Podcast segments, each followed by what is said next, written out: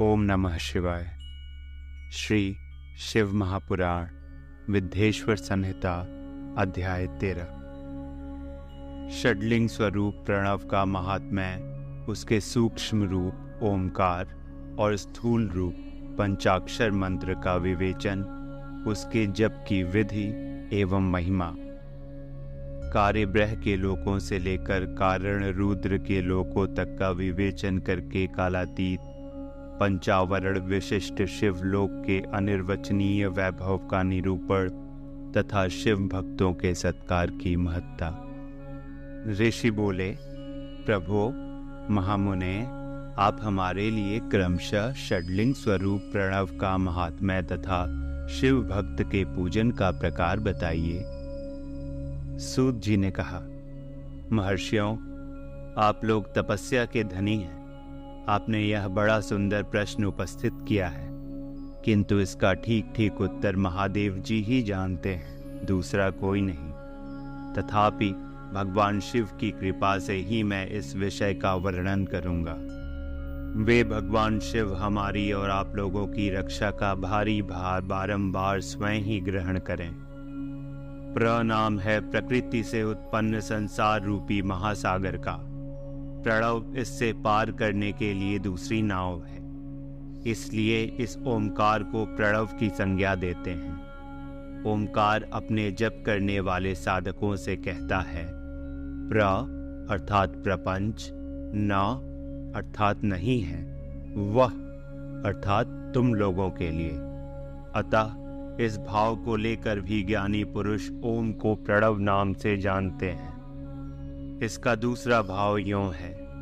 प्र अर्थात प्रकर्षेण न अर्थात नयत, वह अर्थात युष्मान मोक्षम इति वा प्रणव। अर्थात यह तुम सब उपासकों को बलपूर्वक मोक्ष तक पहुँचा देगा। इस अभिप्राय से भी इसे ऋषि मुनि प्रणव कहते हैं। अपना जप करने वाले योगियों के तथा अपने मंत्र की पूजा करने वाले उपासक के समस्त कर्मों का नाश करके यह दिव्य नूतन ज्ञान देता है। इसलिए भी इसका नाम प्रणव है। उन माया रहित महेश्वर को ही नव अर्थात नूतन कहते हैं। वे परमात्मा प्रकृष्ट रूप से नव अर्थात शुद्ध स्वरूप हैं, इसलिए प्रणव कहलाते हैं। प्रणव साधक को नव अर्थात नवीन शिव स्वरूप कर देता है। इसलिए भी विद्वान पुरुष उसे प्रणव के नाम से जानते हैं, अथवा प्रकृष्ट रूप से नव दिव्य परमात्म ज्ञान प्रकट करता है, इसलिए वह प्रणव है। प्रणव के दो भेद बताए गए हैं, स्थूल और सूक्ष्म। एक अक्षर रूप जो ओम है, उसे सूक्ष्म प्रणव जानना चाहिए, और नमः शिवाय। इस पाँच अक्षर वाले मंत्र को स्थूल प्रणव समझना चाहिए। जिसमें पाँच अक्षर व्यक्त नहीं है, वह सूक्ष्म है, और जिसमें पाँचों अक्षर सुस्पष्ट रूप से व्यक्त हैं, वह स्थूल है। जीवन मुक्त पुरुष के लिए सूक्ष्म प्रणव के जप का विधान है। वही उसके लिए समस्त साधनों का सार है। यद्यपि जीवन मुक्त के लिए किसी साधन की आवश्यकता नहीं है क्योंकि वह सिद्ध रूप है। तथापि, दूसरों की दृष्टि में जब तक उसका शरीर रहता है, तब तक उसके द्वारा प्रणव जप की सहज साधना स्वतः होती रहती है। वह अपनी देह का विलय होने तक सूक्ष्म प्रणव मंत्र का जप और उसके अर्थभूत परमात्म तत्व का अनुसंधान करता रहता है। जब शरीर नष्ट हो जाता है तब वह पूर्ण ब्रह्म स्वरूप शिव को प्राप्त कर लेता है। यह सुनिश्चित बात है। जो अर्थ का अनुसंधान न करके केवल मंत्र का जप करता है, उसे निश्चय ही योग की प्राप्ति होती है। जिसने 36 करोड़ मंत्र का जप कर लिया हो, उसे अवश्य ही योग प्राप्त हो जाता है। सूक्ष्म प्रणव के भी ह्रस्व और दीर्घ के भेद से दो रूप जानने चाहिए। आकार उकार, मकार, बिंदु, नाद, शब्द, काल और कला। इनसे युक्त जो प्रणव है, उसे दीर्घ प्रणव कहते हैं। वह योगियों के ही हृदय में स्थित होता है। मकार पर्यंत जो ओम है, वह अ, उ, म, इन तीन तत्वों से युक्त है। इसी को ह्रस्व प्रणव कहते हैं। अ, शिव है, उ, शक्ति है और मकार इन दोनों की एकता है। वह त्रितत्व रूप है, ऐसा समझकर रस्व प्रणव का जप करना चाहिए। जो अपने समस्त पापों का क्षय करना चाहते हैं, उनके लिए इस रस्व प्रणव का जप अत्यंत आवश्यक है। पृथ्वी, जल, तेज, वायु और आकाश, ये पाँच भूत तथा शब्द, स्पर्श आदि इनके पाँच विषय ये सब मिलकर दस वस्तुएँ मनुष्यों की कामना के विषय हैं। इनकी आशा मन में लेकर जो कर्मों के अनुष्ठान में संलग्न होते हैं, वे दस प्रकार के पुरुष प्रवृत्त कहलाते हैं, तथा जो निष्काम भाव से शास्त्र विहित कर्म का अनुष्ठान करते हैं, वे निवृत्त कहे गए हैं। प्रवृत्त पुरुषों को ह्रस्व प्रणव का ही जप करना चाहिए, और निवृत्त पुरुषों को दीर्घ प्रणव का। व्याहतियों तथा अन्य मंत्रों के आदि में इच्छानुसार शब्द और कला से युक्त प्रणव का उच्चारण करना चाहिए। वेद के आदि में और दोनों संध्याओं की उपासना के समय भी ओमकार का उच्चारण करना चाहिए। प्रणव का नौ करोड़ जप करने से मनुष्य शुद्ध हो जाता है। फिर नौ करोड़ का जप करने से वह पृथ्वी तत्व पर विजय पा लेता है। तत्पश्चात पुनः नौ करोड़ का जप करके वह जल तत्व को जीत लेता है। पुनः नौ करोड़ जप से अग्नि तत्व पर विजय पाता है। तदनंतर फिर नौ करोड़ का जप करके वह वायु तत्व पर विजयी होता है। फिर नौ करोड़ के जप से आकाश को अपने अधिकार में कर लेता है। इसी प्रकार नौ नौ करोड़ का जप करके वह क्रमशः गंध, रस, रूप, स्पर्श और शब्द पर विजय पाता है। इसके बाद फिर नौ करोड़ का जप करके अहंकार को भी जीत लेता है। इस तरह 108 करोड़ प्रणव का जप करके उत्कृष्ट बोध को प्राप्त हुआ पुरुष शुद्ध योग का लाभ करता है। शुद्ध योग से युक्त होने पर वह जीवन मुक्त हो जाता है। इसमें संशय नहीं है। सदा प्रणव का जप और प्रणव रूपी शिव का ध्यान करते करते समाधि में स्थित हुआ महायोगी पुरुष, साक्षात शिव ही है। इसमें संशय नहीं है। पहले अपने शरीर में प्रणव के ऋषि, छंद और देवता आदि का न्यास करके फिर जप आरंभ करना चाहिए। अकार आदि मातृका वर्णों से युक्त प्रणव का अपने अंगों में न्यास करके मनुष्य ऋषि हो जाता है।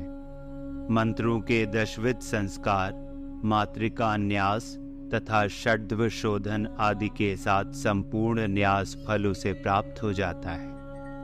प्रवृत्ति तथा प्रवृत्ति निवृत्ति से मिश्रित भाव वाले पुरुषों के लिए स्थूल प्रणव का जप ही अभीष्ट साधक होता है।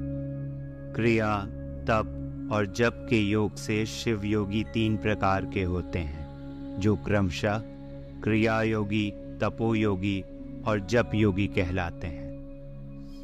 जो धन आदि वैभवों से पूजा सामग्री का संचय करके, हाथ आदि अंगों से नमस्कार आदि क्रिया करते हुए इष्ट देव की पूजा में लगा रहता है, वह क्रिया योगी कहलाता है। पूजा में संलग्न रहकर जो परिमित भोजन करता ब्राह इंद्रियों को जीतकर वश में किए रहता और मन को भी वश में करके परद्रोह आदि से दूर रहता है, वह तपोयोगी कहलाता है। इन सभी सद्गुणों से युक्त होकर जो सदा शुद्ध भाव से रहता तथा समस्त काम आदि दोषों से रहित हो, शांत चित्त से निरंतर जप किया करता है। उसे महात्मा पुरुष जप योगी मानते हैं। जो मनुष्य सोलह प्रकार के उपचारों से शिव योगी महात्माओं की पूजा करता है, वह शुद्ध होकर सालों के आदि के क्रम से उत्तरोत्तर उत्कृष्ट मुक्ति को प्राप्त कर लेता है। द्विजो, अब मैं जप योग का वर्णन करता हूँ। तुम सब लोग ध्यान देकर सुनो। तपस्या करने वाले के लिए जप का उपदेश किया गया है। क्योंकि वह जप करते करते अपने आप को सर्वथा शुद्ध कर लेता है। ब्राह्मणों, पहले नमः पद हो, उसके बाद चतुर्थी विभक्ति में शिव शब्द हो तो पंचतत्वात्मक नमः शिवाय मंत्र होता है। इसे शिव पंचाक्षर कहते हैं। यह स्थूल प्रणव रूप है। इस पंचाक्षर के जप से ही मनुष्य संपूर्ण सिद्धियों को प्राप्त कर लेता है। पंचाक्षर मंत्र के आदि में ओमकार लगाकर ही सदा उसका जप करना चाहिए। द्विजो, गुरु के मुख से पंचाक्षर मंत्र का उपदेश पाकर, जहाँ सुख पूर्वक निवास किया जा सके, ऐसी उत्तम भूमि पर महीने के पूर्व पक्ष, शुक्ल पक्ष में प्रतिपदा से आरंभ करके कृष्ण पक्ष की चतुर्दशी तक निरंतर जप करता रहे। माघ और भादों के महीने अपना विशिष्ट महत्व रखते हैं। यह समय सब समयों से उत्तमोत्तम माना गया है। साधक को चाहिए कि वह प्रतिदिन एक बार परिमित भोजन करे, मौन रहे, इंद्रियों को वश में रखे, अपने स्वामी एवं माता पिता की नित्य सेवा करे। इस नियम से रहकर जप करने वाला पुरुष एक सहस्त्र जप से ही शुद्ध हो जाता है। अन्यथा वह रेड़ी होता है। भगवान शिव का निरंतर चिंतन करते हुए पंचाक्षर मंत्र का पाँच लाख जप करें। जब काल में इस प्रकार ध्यान करें। कल्याणदाता भगवान शिव कमल के आसन पर विराजमान हैं। उनका मस्तक श्री गंगा जी तथा चंद्रमा की कला से सुशोभित है। उनकी बाई जांग पर आदि शक्ति भगवती उमा बैठी हैं। वहाँ खड़े हुए बड़े बड़े गढ़ भगवान शिव की शोभा बढ़ा रहे हैं। महादेव जी अपने चार हाथों में मृग, मृदा, टंक तथा वर एवं अभय की मुद्राएँ धारण किए हुए हैं। इस प्रकार सदा सब पर अनुग्रह करने वाले भगवान सदा शिव का बारंबार स्मरण करते हुए हृदय अथवा सूर्य मंडल में पहले उनकी मानसिक पूजा करके फिर पूर्वाभिमुख हो, पूर्वोत्तक पंचाक्षरी विद्या का जप करे। उन दिनों साधक सदा शुद्ध कर्म ही करे और दुष्कर्म से बचा रहे। जब की समाप्ति के दिन कृष्ण पक्ष की चतुर्दशी को प्रातः काल नित्य कर्म करके शुद्ध एवं सुंदर स्थान में शौच संतोष आदि नियमों से युक्त हो, शुद्ध हृदय से पंचाक्षर मंत्र का बारह सहस्त्र जप करे। तत्पश्चात पाँच सपनीक ब्राह्मणों का, जो श्रेष्ठ एवं शिव भक्त हों वरण करे। इनके अतिरिक्त एक श्रेष्ठ आचार्य प्रवर का भी वर्ण करे और उसे सांब सदा शिव का स्वरूप समझे।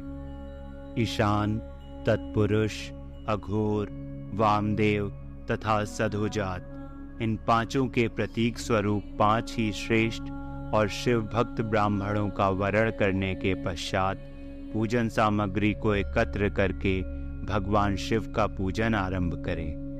विधि पूर्वक शिव की पूजा संपन्न करके होम आरंभ करें।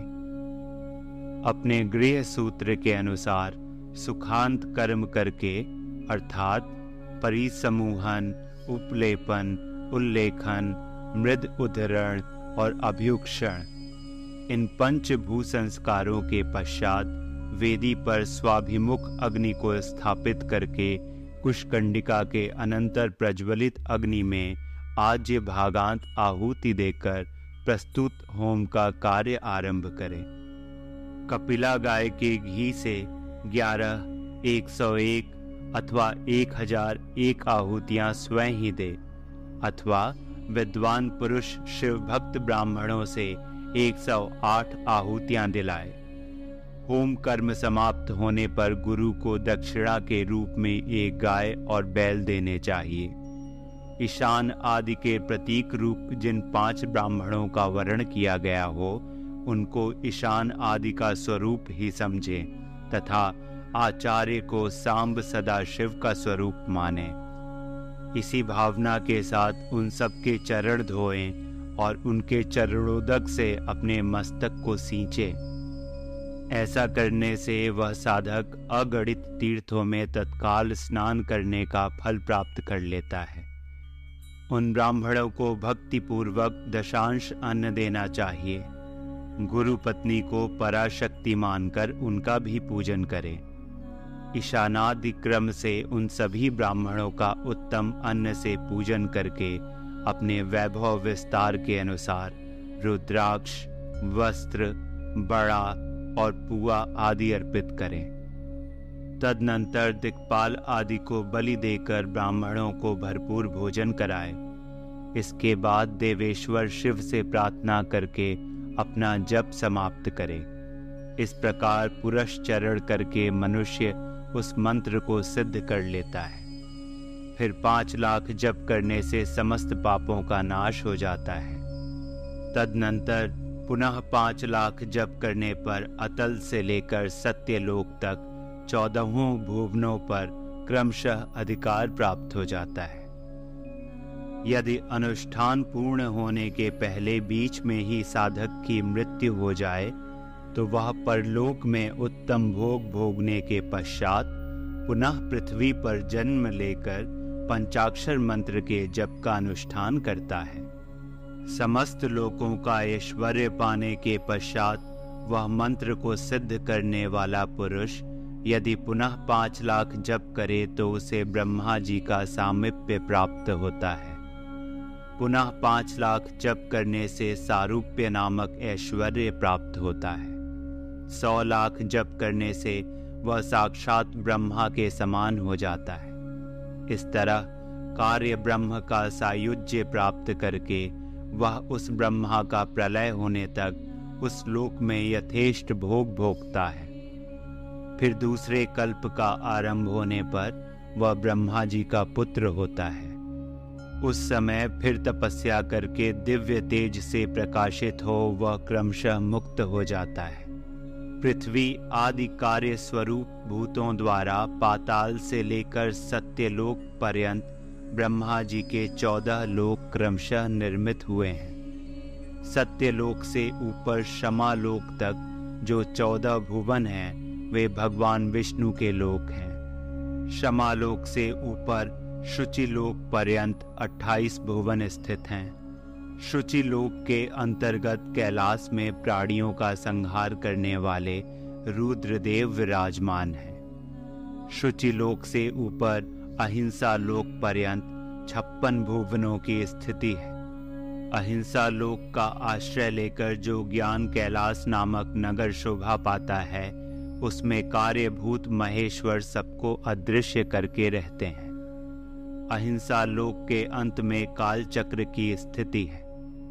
यहाँ तक महेश्वर के विराट स्वरूप का वर्णन किया गया। वहीं तक लोकों का तिरोधान अथवा लय होता है। उससे नीचे कर्मों का भोग है और उससे ऊपर ज्ञान का भोग। उसके नीचे कर्म माया है और उसके ऊपर ज्ञान माया। अब मैं कर्म माया और ज्ञान माया का तात्पर्य बता रहा हूँ। माँ का अर्थ है लक्ष्मी। उससे कर्म भोग याद प्राप्त होता है। इसलिए वह माया अथवा कर्म माया कहलाती है। इसी तरह माँ अर्थात लक्ष्मी से ज्ञान भोग याद अर्थात प्राप्त होता है। इसलिए उसे माया या ज्ञान माया कहा गया है। उपर्युक्त सीमा से नीचे नश्वर भोग हैं और ऊपर नित्य भोग।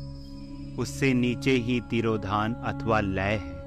ऊपर नहीं।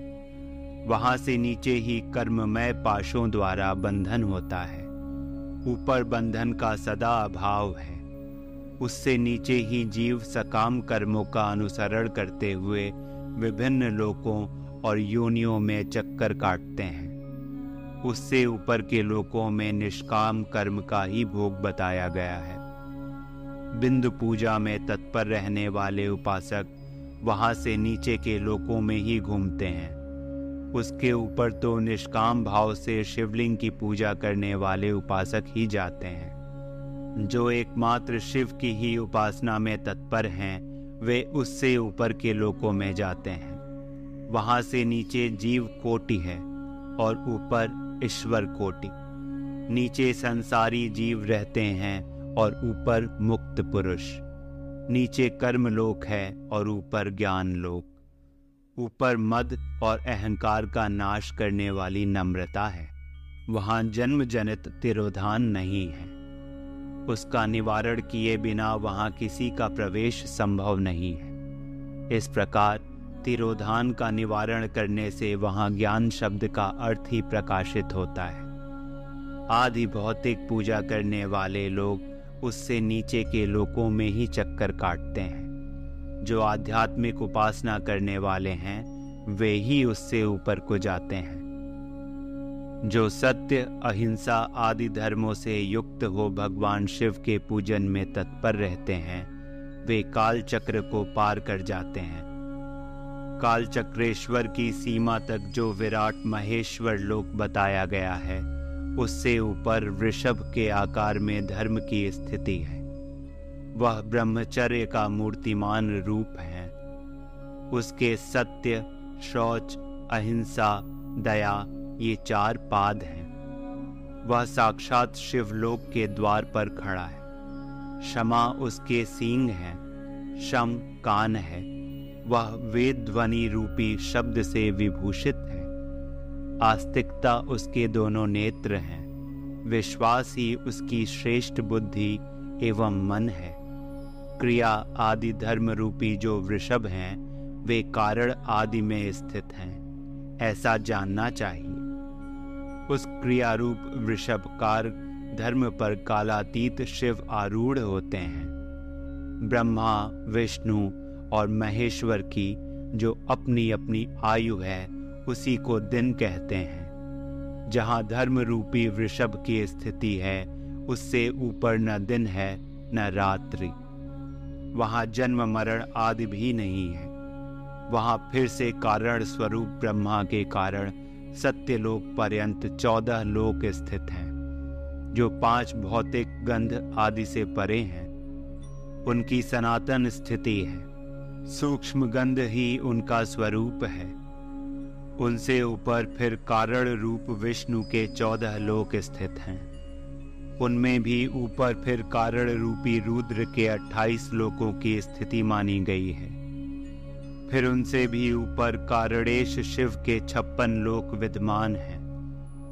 तदनंतर शिव सम्मत ब्रह्मचर्य लोक है और वही पाँच आवरणों से युक्त ज्ञान ज्ञानमय कैलाश है, जहाँ पाँच मंडलों पाँच ब्रह्म कलाओं और आदि शक्ति से संयुक्त आदि लिंग प्रतिष्ठित है। उसे परमात्मा शिव का शिवालय कहा गया है। वहीं पराशक्ति से युक्त परमेश्वर शिव निवास करते हैं। वे सृष्टि, पालन, संहार, तिरोभाव और अनुग्रह इन पाँचों कृत्यों में प्रवीण हैं। उनका श्री विग्रह सच्चिदानंद स्वरूप है। वे सदा ध्यान रूपी धर्म में ही स्थित रहते हैं और सदा सब पर अनुग्रह किया करते हैं। वे स्वात्मा राम हैं और समाधि रूपी आसन पर आसीन हो, नित्य विराजमान होते हैं। कर्म एवं ध्यान आदि का अनुष्ठान करने से क्रमशः साधन पथ में आगे बढ़ने पर उनका दर्शन साध्य होता है। नित्य नैमितिक आदि कर्मों द्वारा देवताओं का यजन करने से भगवान शिव के समाराधन कर्म में मन लगता है। क्रिया आदि जो शिव संबंधी कर्म हैं, उनके द्वारा शिव ज्ञान सिद्ध करें। जिन्होंने शिवत्व का साक्षात्कार कर लिया है, अथवा जिन पर शिव की कृपा दृष्टि पड़ चुकी है, वे सब मुक्त ही हैं। इसमें संशय नहीं है। आत्मस्वरूप से जो स्थिति है, वही मुक्ति है। एकमात्र अपने आत्मा में रमण या आनंद का अनुभव करना ही मुक्ति का स्वरूप है। जो पुरुष, क्रिया, तप, जप, ज्ञान और ध्यान रूपी धर्मों में भली भांति स्थित है, वह शिव का साक्षात्कार करके स्वात्मा राम स्वरूप मोक्ष को भी प्राप्त कर लेता है। जैसे सूर्यदेव अपनी किरणों से अशुद्धि को दूर कर देते हैं, उसी प्रकार कृपा करने में कुशल भगवान शिव अपने भक्त के अज्ञान को मिटा देते हैं। अज्ञान की निवृत्ति हो जाने पर शिव ज्ञान स्वतः प्रकट हो जाता है। शिव ज्ञान से अपना विशुद्ध स्वरूप आत्मारामत्व प्राप्त होता है और आत्मारामत्व की सम्यक सिद्धि हो जाने पर मनुष्य कृतकृत्य हो जाता है। इस तरह यहाँ जो कुछ बताया गया है, वह पहले मुझे गुरु परंपरा से प्राप्त हुआ था। तत्पश्चात मैंने पुनः नंदीश्वर के मुख से इस विषय को सुना था। नंदी स्थान से परे जो स्वयं वेद शिव वैभव है, उसका अनुभव केवल भगवान शिव को ही है।